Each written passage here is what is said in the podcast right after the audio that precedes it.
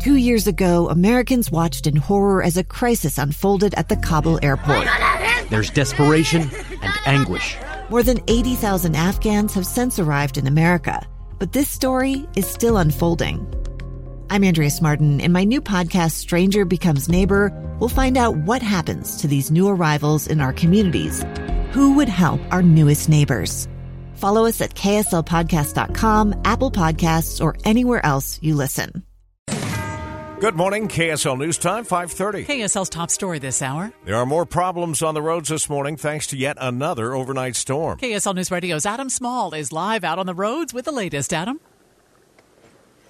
Amanda, Tim, I just made my way from the office in downtown to about 3300 South, and what Andy was reporting was no joke on uh, I 15. I saw more emergency lights than I can count, making that short stretch from 6 North down here to 3300 South. The roads themselves are not horrible. I've seen them a lot worse over uh, recent storms we've been reporting over this winter, but they definitely are slick in spots, mostly wet, but you still have those patches on the road where, like, you know, either the plow just doesn't uh, get every last bit of snow off the ground, or you've also just got some snow that probably got packed down and just stuck there. So make sure you are make uh, checking your speed this morning because you could hit a slick patch out of nowhere, and that might be contributing to some of these crashes. I'll continue making my way south and reporting on where we're seeing more problems in the valley. Reporting live at 3300 South Adam Small, KSL News Radio. KSL meteorologist Brett Benson says there are a few factors causing this storm system. Got a couple things working together to help generate some of the overnight snow showers and very early morning snow showers on Monday. Basically, uh, there's a stalled out front that is uh, migrating back and forth a little bit north to south,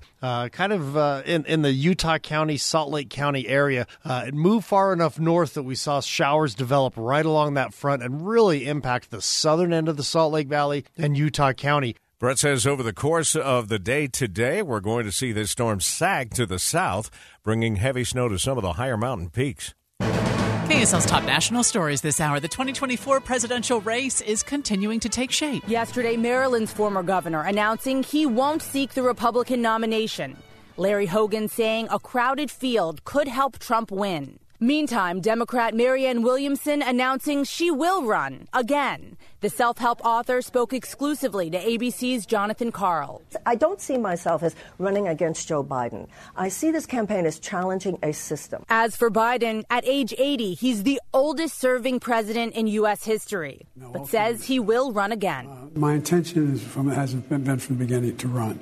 That's ABC's Lindsay Watts. A new rollout will make it easier for parents to sit with their children when they fly without paying extra fees. American, Alaska, and Frontier Airlines now guarantee that parents can sit with their young children without getting nickel and dimed. That from the federal DOT, which is posting on its website what it calls a dashboard. You click on it and see a list of airlines. Green check marks signal that the airline guarantees that parents can sit next to children 13 and younger for free if adjacent seats are available when they book. That guarantee is backstopped by the DOT if they fail to deliver. Chuck Sivertsen, ABC News. Tax scam season is upon us. KSL News Radio's Britt Johnson tells us what scams to look out for this year. IRS spokesperson Raphael Tulino says a new scam this year, people being encouraged to falsify W 2 information. He says some tax professionals or social media influencers claiming to be tax whizzes are giving bad information and people are getting into hot water. He says to trust your gut. If something seems too good to be true, it probably is. Tulino also says that the IRS will never reach out out through email, text, or phone call. The animal shelter in South Salt Lake is at full capacity.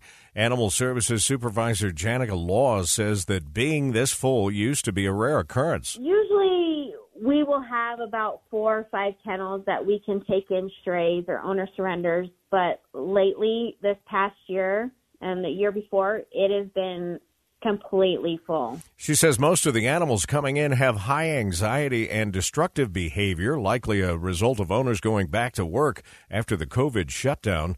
The shelter is no longer taking owner surrenders, and they're working with other rescue teams to make room for stray animals. A Washington County, the Washington County Sheriff's Office is investigating human remains that were found in a remote area. A hiker found the remains Saturday afternoon near Sheep Bridge Road between Hurricane and Virgin. Police say they don't think there's any risk to the public and they're working on an ID of the victim. Let's get that uh, first look traffic here with Andy Farnsworth. Going to be a rough morning, looks like, huh? Yeah, and if these police scanners I'm listening to are any indication, it's going to be a long one for a lot of people. Uh, right now, a new crash, and uh, they're just talking about it around North Temple as you come through downtown on southbound 15. But I see really backed up traffic on South 15 from about 600 north all the way down to 1300 south. Listener, let us know of a crash blocking the left lane on I 80 a little bit after Saltair. Slick conditions all along I 15 through the valley, and on 215's east side seems to be a little bit worse than 215's west side right now. I'm Andy Farnsworth in the KSL Traffic Center. The mayor of Farmington is speaking out on an officer involved shooting last week that left a 25 year old man dead. A statement from Farmington City sends heartfelt condolences to the family of Chase Allen. Mayor Brett Anderson is calling for patience, compassion, and empathy while the investigation continues, saying that speculation, even when motivated by a desire to learn more, can lead to further misunderstandings and worse, proliferation of misinformation. In Sunday's statement from a Facebook post, he says the full release of the body cam footage is expected in a few days and should help to answer questions. Mark Jackson, KSL News Radio. Sandy police say two of their officers saved people stuck inside a burning apartment complex yesterday. One officer noticed smoke coming from the Liberty Heights apartment building and called for backup. The officers ran up the second and third floors, knocking on doors to get residents out of the building. Everybody made it out safely, and two firefighters had minor injuries. The fire department says the apartment uh, that it started in was destroyed. Chris Rock hasn't said much publicly about the slap heard around the world during last year's Oscars, but over the weekend, Rock took shots at Will Smith and his wife during a live comedy special on Netflix. There is a range of new reaction with Esquire saying Rock certainly delivered, but The Root saying Rock's targeting of Jada as well made his show straight up mean and no different. And with the Oscars now six days away, reverberations of the slap are still being felt. Traditionally, the winner for Best Actor presents the statue to Best Actress the following year. That presenter on Sunday will not be Smith. Rock ending his weekend special with this explanation of his onstage reaction. I got parents. And you know what my parents taught me? Don't fight in front of white people. That's ABC's Lionel Moise. Rock also covered topics like the Capitol riot, the Kardashians, and high priced yoga pants during his comedy special. Two years ago, Americans watched in horror as a crisis unfolded at the Kabul airport. She was tear gassed and beaten. Images of thousands desperate to escape Taliban oppression filled our news feeds. More than 80,000 Afghans made it to America. But the story didn't end there. It was very cold. There was no power, no heat. Who would help our newest neighbors? I'm Andrea Smardon. In Stranger Becomes Neighbor, you'll hear the stories of some remarkable refugees who left their homes and their dreams behind only to start over from zero. Their only possession was three blankets. And you'll meet Americans who stepped up to help them. You want me to come when you deliver your baby. What can one person do in the face of an international disaster decades in the making? That's Stranger Becomes Neighbor. Find us at kslpodcast.com.